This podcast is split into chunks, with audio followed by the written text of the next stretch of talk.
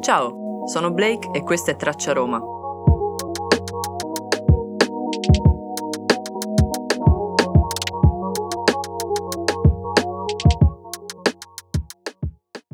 Oggi sono stato a far visita alla ninfa Egeria, quindi a visitare il circo di Caracalla, dopo i sepolcri distrutti lungo la via Appia, finalmente la tomba di Cecilia Metella, la quale può valere a dare un'idea di costruzione solida. Quegli uomini lavoravano per l'eternità.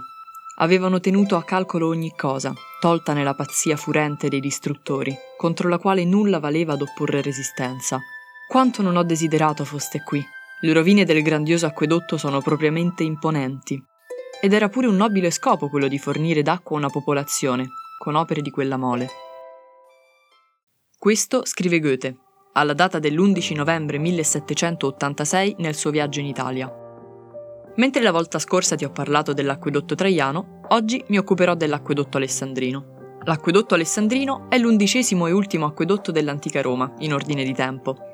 Fu costruito dall'imperatore Alessandro Severo nel 226 d.C. per rifornire le terme di Nerone da lui stesso restaurate, situate in Campo Marzio, presso il Pantheon. Le acque di questo complesso venivano captate dalla località Pantano Borghese, nei pressi dell'antica via Prenestina, non lontano dalla località di Colonna, e proseguivano in speco sotterraneo per 22 km, fino alla tenuta di Torre Angela. Il percorso delle acque proseguiva in linea retta verso il centro di Roma. Alcuni tratti emergono nei pressi del parco di Torre Maura e nel parco alessandrino, vicino a Tor Tre Teste.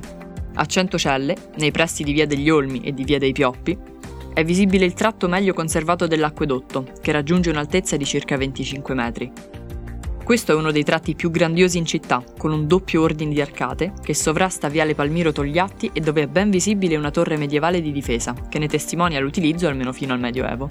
La struttura scavalca il fosso dell'acqua bullicante fino alla zona della Marranella, dopo la quale raggiunge, in percorso sotterraneo sconosciuto, la zona di Torpignattara, per finire nuovamente interrato nella zona cosiddetta Ad Spem Veterem, corrispondente all'attuale Porta Maggiore. Da qui l'acquedotto passava presumibilmente per la zona di Termini e per il Quirinale. Discendeva poi la valle, oggi attraversata da via del Tritone, e raggiungeva così le terme alessandrine. Nel 1585 le stesse sorgenti sono state ripristinate per volontà di Papa Sisto V, al secolo Felice Peretti, per la realizzazione dell'acquedotto Felice. Il condotto, proveniente da sorgenti situate tra Zagarolo e Palestrina, aveva il compito di rifornire le zone dell'Esquilino, del Viminale e del Quirinale, oltre che la villa di proprietà dello stesso Sisto V, Villa Montalto. In tempi recenti il Comune di Roma ha avviato un progetto di riqualificazione dell'area urbana relativa ai quartieri periferici attraversati dall'acquedotto, quindi Tor Tre Teste, Alessandrino e Quarticciolo, realizzando lungo il percorso un itinerario naturalistico e storico volto a valorizzare l'estrema periferia orientale della capitale. In particolare, gli interventi riguardano la creazione di piste ciclabili ed aree verdi, oltre che il restauro ed una nuova illuminazione della parte archeologica.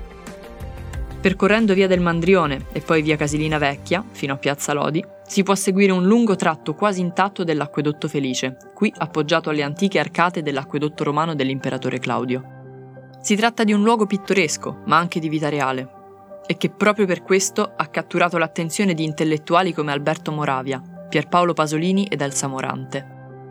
L'arco di Porta Furba rappresenta la monumentalizzazione dell'acquedotto felice nel punto in cui questo scavalcava la via Tuscolana. Rivestito in blocchi di peperino, presenta al centro una testa di leone, simbolo del pontefice, sovrastata da una grandiosa ed elegante epigrafe che celebra la costruzione dell'acquedotto. La fontana, appoggiata ad un arco in laterizio fiancheggiato da due pilastri e sopraelevata di sette gradini, rappresenta una delle poche testimonianze rimaste di acquedotto romano e fontana papale che coesistono. Ma la più importante di questo acquedotto è sicuramente la mostra terminale nota come Fontana del Mosè. Costruire mostre scenografiche sul punto terminale del condotto principale era un'usanza cittadina per celebrare l'arrivo di una nuova conduttura di acqua. Alcune tra le più note fontane romane sono nate per l'appunto con questo scopo celebrativo. Le mostre terminali degli acquedotti erano già in uso nell'antica Roma, L'unica di cui ancora si conservino i resti è quella che va sotto il nome dei Trofei di Mario e si trova nei giardini di Piazza Vittorio Emanuele II. A tale costruzione in laterizio, al tempo rivestita in travertino, si sono ispirati gli artisti, che a partire dal Cinquecento hanno recuperato questa tradizione, creando le fontane mostre d'acqua. Così, la Fontana del Mosè è la prima mostra terminale in epoca moderna. Situata in piazza San Bernardo, nella zona di Castro Pretorio, è stata costruita nel 1587 dai fratelli Giovanni e Domenico Fontana ed è ispirata agli archi trionfali, con tre nicchie scandite da colonne. In quella centrale è collocata la colossale statua del Mosè, nell'atto di indicare la roccia da cui, secondo la citazione biblica, scaturì l'acqua.